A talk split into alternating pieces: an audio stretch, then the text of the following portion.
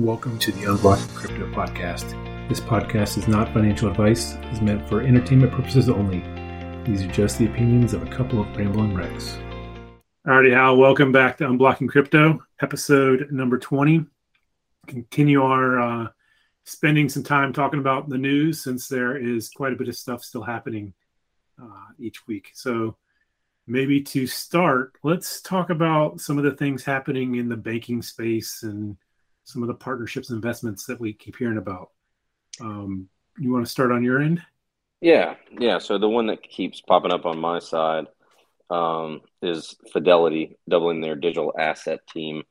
Um, you know, I follow some of the Fidelity guys. Um, there's one guy named Jurrien Timmer who does a great job with charts and kind of forecasting what digital assets and Bitcoin look like they're doing relative to other similar technologies. And so that's probably why it kept popping up for me. Uh, and that means doubling the digital asset teams means like over 100, maybe 110 people added to uh, to the payroll. So that's that's crypto, not just Bitcoin uh, for digital assets. So we will kind of see what that means as far as them branching out into other into other types of cryptocurrencies. But um, Fidelity seems to be out in front on some of this stuff. You know, they've been kind of flirting with this for years, and now it seems like it's really starting to ramp up. Yeah, that's very interesting.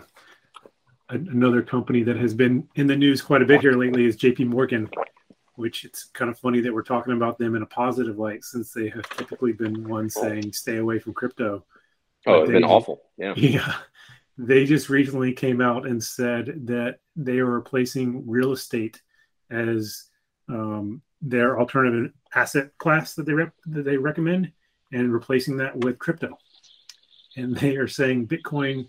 They think the fair market value is about thirty-eight thousand, which is just under thirty percent higher than where it is now, which is amazing to see where they have come from uh, based on the past few years of, of their messaging. Oh yeah, Jamie Dimon was like up there with the Warren Buffetts and Charlie Mungers of the stay away, it's rat poison. You know, this is it's going to zero. It's uh, you know, it's a, a, a tulip mania, you know, pyramid Ponzi scheme. And now it's like, all right, maybe we're wrong. maybe it's maybe it's up there with real estate that was a quick turn too, because I think Jamie Dimon was still saying this stuff like two, three years ago. Yeah, it's kind of interesting too. So they were also in the news recently. They mentioned that they are going to start using blockchain for collateral settlement. Um, and one of the things they mentioned was derivatives. And we've talked about how large of a piece of pie the derivative market is. And now they're currently using their own internal blockchain. I think they've called it Onyx to do that. But if it becomes something that they justify that makes sense from a derivative market, that could be really intriguing to see what happens um, in the future with all that as well. Yeah, and if JP Morgan starts to, I mean, you said use digital assets for collateral, like other banks start accepting people's digital currency for collaterals for loans, then the whole um, strategy of hold buy Bitcoin, hold it forever. If you need spending cash, get a loan against it. Wait five years, the loan will pay for itself with the appreciation. Like all of that kind of wild Bitcoin maximalist, um, highly high risk, high leverage stuff is like, yeah, that starts to work. Uh, I don't know that it works forever, but you know, if the if Bitcoin does what we think it's going to do, then it works. But that's not financial advice. Yeah, it'll be interesting to see what happens for sure. I know one of the other big things that I saw that has happened. Tether has been in the news a lot in the past with all the stablecoin questions, but they are talking about creating a Mexican peso stablecoin in the near future now too. And Mexico has actually been one of the countries that we've been hearing that there is a chance that they could move to legalizing Bitcoin as a um, reserve currency in their country. So it's intriguing to hear that they are becoming a lot more crypto friendly and that Tether is thinking of going there next. Yeah, that'd be interesting. Uh, I've got that. Uh, there's a there's a Mexican billionaire, and he's like the second or third richest um, Mexican citizen, and he's very pro Bitcoin, um, and he's kind of vocal about it. Which, you know, in my head, if you're up there in that top five richest people in Mexico, you probably have politicians' phone numbers like on your cell phone. So like that's that's helpful, you know. It seems a little corrupt to say it like that, but it's like it could be good for everybody in the country. I think that's why El Salvador is important and how that goes for uh, for like everyday citizens. But Mexico's got to have a ton of remittances too, uh, coming back from the United States, especially where people are just sending money back, and Western Union's making eight dollars on fifty dollar transfers. And if you switch to Lightning Network and use Bitcoin, and you know you could you could send your kid to the movies while you're working in Oklahoma, and they're going to the movie theater in you know Mexico City. So you just flash them twenty bucks or like whatever the conversion is to pesos, or they accept Bitcoin. You don't have to pay anybody, and you don't have to wait. So I think uh, I think for countries like Mexico, that that would be a big one. But it's hard for me to think Mexico is going to be next. I mean, we're t- we got El Salvador and Central African Republic. Like Mexico, going from that to Mexico is kind of a big jump. But uh, Bitcoin doesn't seem to mind making like big jumps like that. Like somebody will stick their neck out and do it. Like uh, if it's MicroStrategy or Tesla or whatever. I mean, that's people put billions of dollars towards it. So it's not it's not out of the question. To me, it's been a lot of the, the tier three or the bottom level of countries doing this, and Mexico is kind of in that tier two range where if they want to become a serious player, they got to make a big big move early. So it, it, could be a great play for them, but um, I guess time will tell. Yeah. I know you've talked a lot about oil and gas in the past. There's been a lot of more discussion here recently.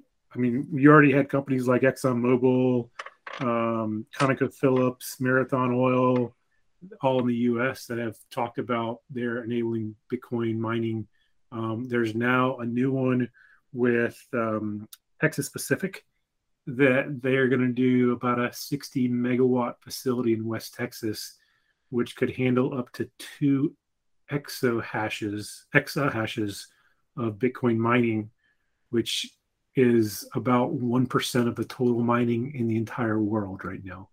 Um, so that's really exciting to see Texas making a big push into mining, and they're partnering with a couple of mining groups that I think are pretty big in Wyoming already.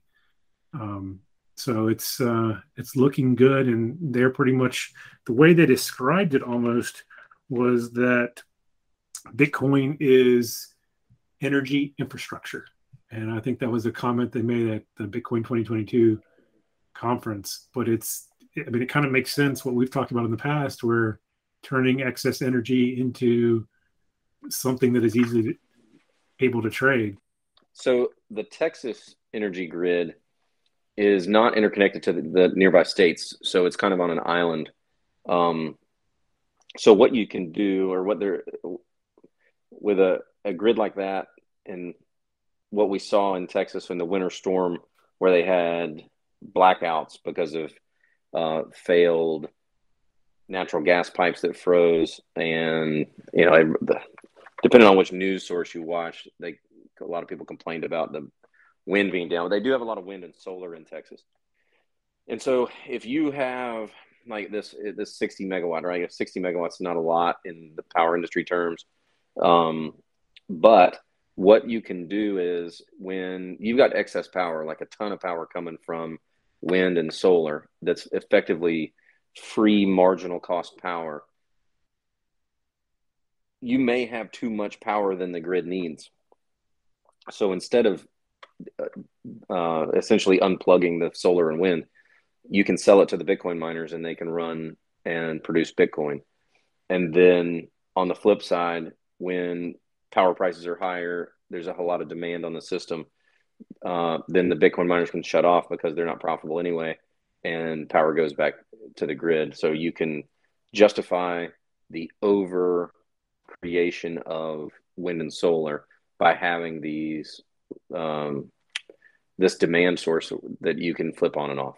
So to me, that's it's a real renewable enabling way of handling power that up till now that's not a it's not a thing. The only thing similar to that that we have now is pumping water back up uh, into a lake above a dam to to generate hydroelectric power. If there's a ton of wind and solar, we'll pump during the day to get water back up to the dam side so that when we need more power, we can turn the hydroelectric turbines and uh, and generate power and sell it at a premium. So there's you know a small fraction of people in power and almost nobody in the general public understand kind of the the economics of power production. But that's kind of how that could work so that Bitcoin mining produces uh, a demand source that will allow renewable energy to, to take off. Yeah, that's pretty exciting.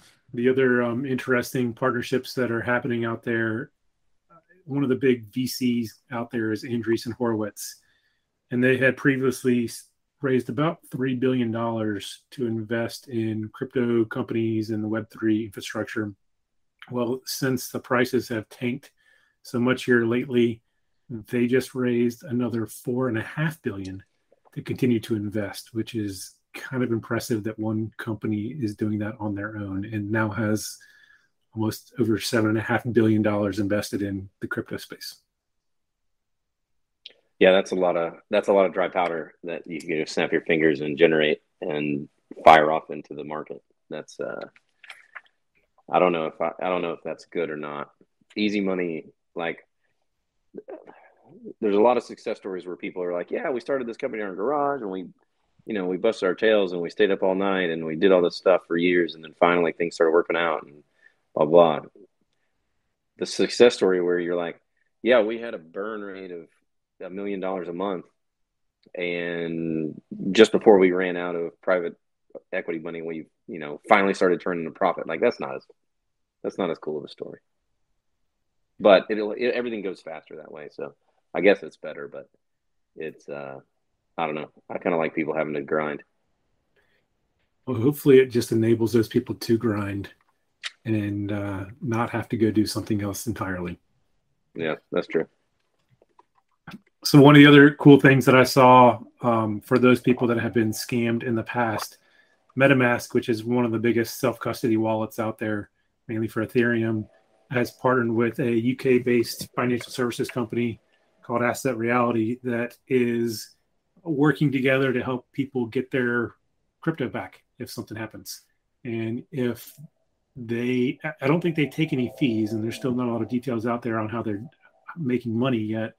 Um, but if they can't help them out, they are saying that they can help put groups of people that have been scammed together into a a group to go kind of go after the people that are taking money. So I know we've talked a lot about regulation.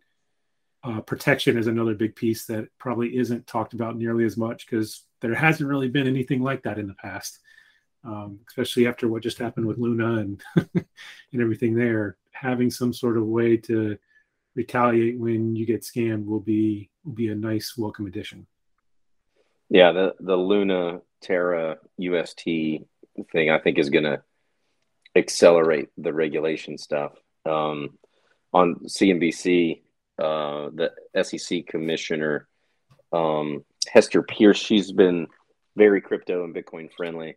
Um, so she went on to kind of talk about regulation and um, really established her position that the SEC has kind of dropped the ball, right? I mean, if they had regulations in place, then Do Kwon and the Terra Luna network and everything would have to have filed as a security and gone through a bunch of regulations to make sure that they had things right. And either it would have killed that project because it obviously didn't have uh, its ducks in a row because it collapsed, or it would have taken a little longer. They would have gotten their ducks right, and then, you know, instead of twenty percent uh, interest or return on UST, it would have been lower and more reasonable, and the company would have been solvent. Um, and so so she she talked, and then Caroline Pham has been named um, as head of the CFTC. Uh, she's a ex Citigroup exec, and she's pro crypto, uh, pro Bitcoin, and so that's you know more and more people in Washington are becoming more and more pro crypto. Um, the the reason that the CFTC is important that's uh, the commodities uh, futures stuff. They are in charge of commodities. Bitcoin is is being kind of pushed towards being a commodity. Um, the other cryptos are being pushed towards being a security because they pass the Howey test, mainly because they are viewed as uh, like the, the pre-mine stuff is like founders shares and they market themselves so as when people buy uh, that cryptocurrency like when people buy shares of the company their value increases. So a lot of the a lot of the cryptocurrencies are going to be considered securities. Um, but having somebody at the cftc who is uh, favorable to bitcoin is big um, the Senator Cynthia Lummis and Gillibrand are together on a bill that they're pushing through that would have the CFTC lead on regulations instead of the SEC. So, kind of, if you put these things together, it, it seems like there's more and more push away from the SEC and towards the CFTC, um, which is fine with me. People just need an idea of how to of what they're allowed to do and companies need to know you know what if we put stuff on our balance sheet how, how do we handle it? Um, and and these kind of steps help that out a lot. Yeah it sounds to me like we've been missing the regulation piece for a long time and part of that is no one really knows who is in charge of it. So regulation will bring more innovation long term. Um, we just don't know who's going to regulate it Right. And uh, I mean, it goes all the way back to like Satoshi writing on Bitcoin Talk, where it's like, it's hard to explain Bitcoin because it's not like anything else. So it takes a lot of time and effort and research to really understand it. And so, guess what, government? Like, it doesn't fit into any of these categories that have already existed. You kind of need a new one. Consider it a commodity or property and just roll it into the CFTC. And if those rules are good enough, maybe you can rewrite them so that they adapt a little bit so it makes more sense for Bitcoin.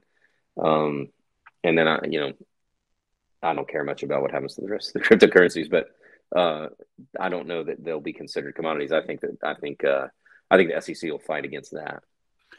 So is real estate considered a commodity, by the way? I don't believe so. I think it's property, real property. So I thought Bitcoin was already considered property. Previously. The IRS considers it property, but there's movement to be to, for it to be considered a commodity. So that okay. that's that's part of why this would get pushed into the CFTC. Makes sense. Maybe. it's. For I now. mean, like yeah trying to trying to shoehorn Bitcoin and cryptocurrency into government regulations is like it doesn't make sense, right? I mean, it's like where does this, you know, where does this oval peg go, right? Does it go in a square hole? Does it go in a circle hole? Like it doesn't really fit anywhere, and the government's not good at adapting and being dynamic and tr- figuring things out. It's just, so it's it's not it's not good, um, but you know well, to it's, me, it's, it's kind of like it a game work. Of, to me, it sounds like a game of hot potato. It goes to a government group and they don't really know what to do with it. So they're going to toss it to somebody else and say, well, maybe if we called it this, it'd be your responsibility and we don't have to touch it. Right. Yeah. We don't know what to do with it. And this feels like work. So we don't want to do it. so if it feels like work, it's probably somebody else's responsibility. uh, sad but true. So what about some of the ETF stuff that you've we've seen yeah. went on there? Yes. So that that flows through uh, from the SEC. They just rejected One River's Bitcoin ETF that had a carbon neutral component where they were going to take portions of the the funds and buy um, carbon credits so that they could offset the the carbon from Bitcoin mining um, and and kind of get through the ESG investment maze that that's kind of created by uh, kind of the big banks, and so that's another uh, another Bitcoin ETF rejected. Um, they cited manipulation and fraud, which is kind of the same thing they've they've claimed on previous Bitcoin ETFs. Which at some point, with all of like these tech stocks going up 500 or 500 percent and then dropping 90 percent or 75 percent I mean, sometimes at some point it's gonna be like, well, some of some of these companies go on take these investors on a wild ride. Like, if we're trying to protect investors, like, well, you know, what are we what are we really doing here? Um, especially since Bitcoin, if Bitcoin's kind of traded with these tech stocks, and what Shopify is doing and what Netflix did, Bitcoin was a little more stable than them. I haven't put it, I didn't put the charts together, but it felt like Bitcoin kind of dropped to thirty grandish and stayed there but Netflix dropped 30% overnight. That's that's big for even Bitcoin. So that's um you know, the SEC is really going to have to take a look in the mirror and figure out like, hey, at what point are we not protecting investors by reducing their exposure to uh, like an emergent asset class? And you know, if if you if you get into Bitcoin and you think that it's not going to go up and down, then you're you're I don't even know how you got into Bitcoin. I, you know, like that's the number one thing that everybody talks about is price, wild price swings, and high risk and these big dips that it takes. So, you know, if you're if you're not an informed investor enough to know that if you buy Bitcoin, it's got a good chance of dropping sharply, then I, uh, I don't. You're not. A, you're not even a good retail investor. The crazy part to me is that they've approved a futures based ETF, but not a spot ETF. So why? I would think the spot would be better than the futures from a risk standpoint. So the only thing I have read about why that is is because the futures are settled in U.S. dollars, and the Bitcoin spot ETF would effectively be settled in Bitcoin. And I just maybe it's maybe it goes back to like there's nothing like this. It's not a foreign currency. It's not um, a commodity. It's not, you know, so maybe that's part of why they're trying to define it as a commodity.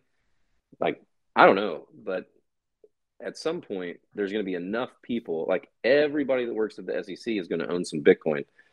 they're going to be like, all right, fine. It's really not that big of a deal. Let's let's allow this. I mean, like Bitcoin's to win. It, it, it's not to stop.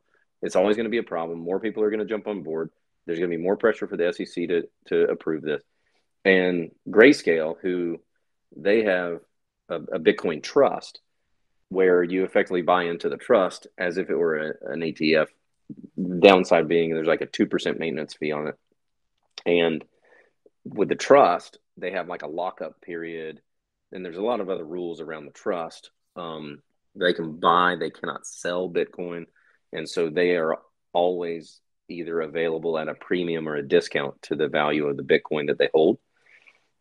Whereas an ETF can buy and sell, they, the ETF has to maintain the amount, the, the US dollar equivalent of the funds received to uh, to the Bitcoin, the value of the Bitcoin. So the ETF would constantly be moving Bitcoin in and out and uh, and accepting funds and, and converting it into uh, into into Bitcoin. So to me, Grayscale's putting a lot of pressure. They're threatening suing the SEC. Uh, they're they're making a push for owners of shares of the trust to send the SEC like this form letter that says, "Hey, look, you really, you know, you're doing a disservice to investors by not having, not being, not allowing Grayscale to convert the the GBTC trust into an ETF." Um, and so they're making a huge push. And I, I can't remember when their date for the next rejection or approval, or I think the way it works is the SEC can reject it or like a 90 day period or whatever day period expires and then it just is is approved by lack of rejection. So um so they're trying to make a push for that. And i think i think that getting grayscale to get a Bitcoin spot ETF would be great for the price because every entity could buy an ETF, have direct exposure to Bitcoin, not through futures where you have all these fees and all these rolling monthly contracts and backwardation and uh, all these different losses that you see in in futures ETFs, but actual you know a Bitcoin IOU from a trusted third party, but everybody knows how to handle that the value of that ETF from a tax standpoint, and every like every investor would know easily how to handle it, and Grayscale would know easily how to send out the the tax forms every year so that everybody's claiming, you know, what they need to claim by buying and selling from the ETF. So it would allow a lot of money to flow in to Bitcoin through the ETF. Granted, if you're a Bitcoin, you know, maxi person that loves self sovereignty and hold on to your Bitcoin, you know, it's not your keys, it's not your coin, and you need to have a hardware wallet, and then you need to engrave it in stainless steel using sulfuric acid, and so you don't lose your seed phrase backup key. It's like, okay, those guys aren't going to be happy, but I think it's good for Bitcoin, and it'll be good for the other countries that are using Bitcoin that, you know, the El Salvadors and Central African republics that have already jumped on because that money flowing into um, a Bitcoin ETF in the United States will boost the value of their Bitcoin that they hold as as you know personal wealth for uh, for low income people in low income countries. So I mean that sort of thing would really spur adoption too. Once Guatemala sees El Salvador taking off, they're going to try to jump on as quick as possible. So it sounds like moving things away from the SEC into the commodities and futures group might not be a bad thing after all to get hopefully something moving. Well, I mean, Gary Gensler said Bitcoin's not a security, but the ETF would be. So the ETF has to pass through the SEC. But as far as them handling Bitcoin directly, nobody seems to want to touch it. Hmm. But now that the CFTC has a Bitcoin person at the top, maybe that maybe that's uh, that story's changing. So speaking of Bitcoin and the uh, Lightning Network, they had some pretty positive news here last week too. They set a new all-time high for their network capability um, which is exciting, but it's still got a long ways to go before it can replace transacting money around the entire world for everything you need, right? So, right. So we we mentioned a little bit about El Salvador and all kinds of stuff about crypto. Um, I don't know if you have heard of um, Arthur Hayes, but Arthur Hayes was one of the original founders of Bitfinex, which was a trading platform that kind of got into a little bit of hot water um, he has now been um, actually probably a, an interesting mind in the crypto space, trying to make it a better spot. And he wrote a blog that talked about the doom loop. And it's probably worth everybody going to Google that and, and look at that. But it, the the short version of that is with what the U.S. just did to Russia um, where they locked up 300 and something billion dollars worth of Russia's 600 and something billion reserve currency. Um, that just put a big red flag in China's perspective of what the U.S. can do with the the debt that they're selling to other countries.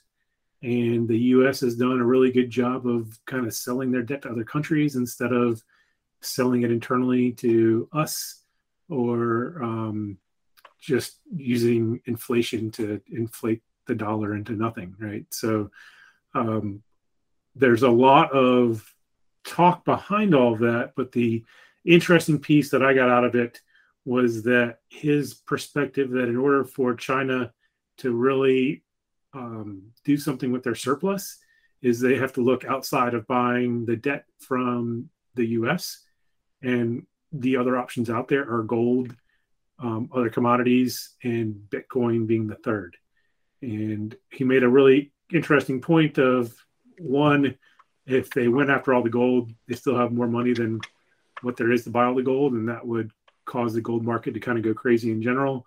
Commodities, um, some of the food stuff actually does go bad, even though China is actually hoarding some, I think, wheat right now, or they have been for the past year. Um, yeah, I read that. Yeah, a lot of other precious mineral metals as well. Um, the problem is just the storage facilities, right? I mean, that takes a lot of effort um, and, and cost to do that. So the third one is Bitcoin, and even though they have pretty much blocked Bitcoin already, it they they're running into trouble where they have a bunch of dollars that they need to sell in all these different um, com- countries' currencies to get back into something they could use. So Bitcoin makes the most sense out of all of that. And we talked about what three or four weeks ago about where we thought Bitcoin was going to go by like 2030. And he pretty much made a projection that what he sees is that because of this doom loop that has already started, uh, Bitcoin pretty much has to go to at least a million dollars, and gold has to go to almost twenty thousand dollars an ounce. Um, so, uh, just another data point, and, and actually an interesting thing, probably just to, to learn more about for everybody else out there as well. Yeah, that million dollars at 2030 is right there, kind of with the low end of the high estimate that I had in that whatever podcast that was uh, a few months ago. Yeah. So hopefully that's a gross under calculation and it's it's more than that, but uh, we'll see what happens. Even a million would be great from here. Yeah, a million would be great. I mean, that's still what a 30 something X from here. Yeah, that uh, that'd be that'd be pretty huge. And you know, like overshoots and all that stuff. But I mean, you start to get Bitcoin to a million. I mean, from a market cap standpoint, you could start using Bitcoin day to day stuff, all the Lightning Network, um, you know, being able to use Bitcoin at Walmart and McDonald's and all that stuff starts to come into play.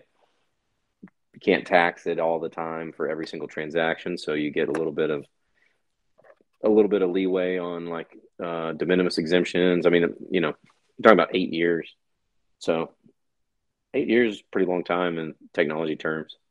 That's that's enough to kind of for things to be really different. I mean, eight years ago, you know, 2016, right? No, 2014. So it's a pretty different world. Eight years from now, it should be much different because things move much faster. Be in flying cars and everything by then. Yeah, yeah. George Jetson's really let me down on the on the flying car situation. Any day now. Yep. Oh, cool. That's all I had on my end. Um, anything else from your perspective we need to throw in here? No, I think that's that sounds good. Um, I think you know every week there's more and more stuff that comes out, and there's a bunch of little stories that we don't talk about.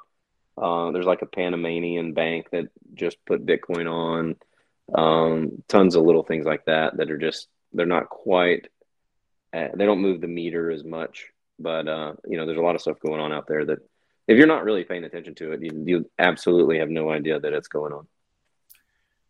Yeah, and it's it's all happening when prices are going down, and it sounds like everybody thinks Bitcoin's going to zero. This is one of those times where it's like if all these positive things keep, keep happening at this point, uh, what's going to happen on the next bull run? Yeah, Bitcoin doesn't care what people think the price is. It keeps doing it keeps doing its thing. It keeps keeps making trans or keeps making blocks full of transactions, and you can't change them, and you can't stop it. So the price is low, it keeps doing it. Price goes up, it still does the exact same thing. Cool. Well, as always, Hal, thanks for joining, and we'll talk to you next week. All right. Thanks a lot, Jason. Thanks for journeying down the crypto rabbit hole with us. If you're interested in learning more about crypto, please join our private Facebook group, Unblocking Crypto. It's a small community discussing new ideas and just asking questions to learn more. Hope to interact with you there.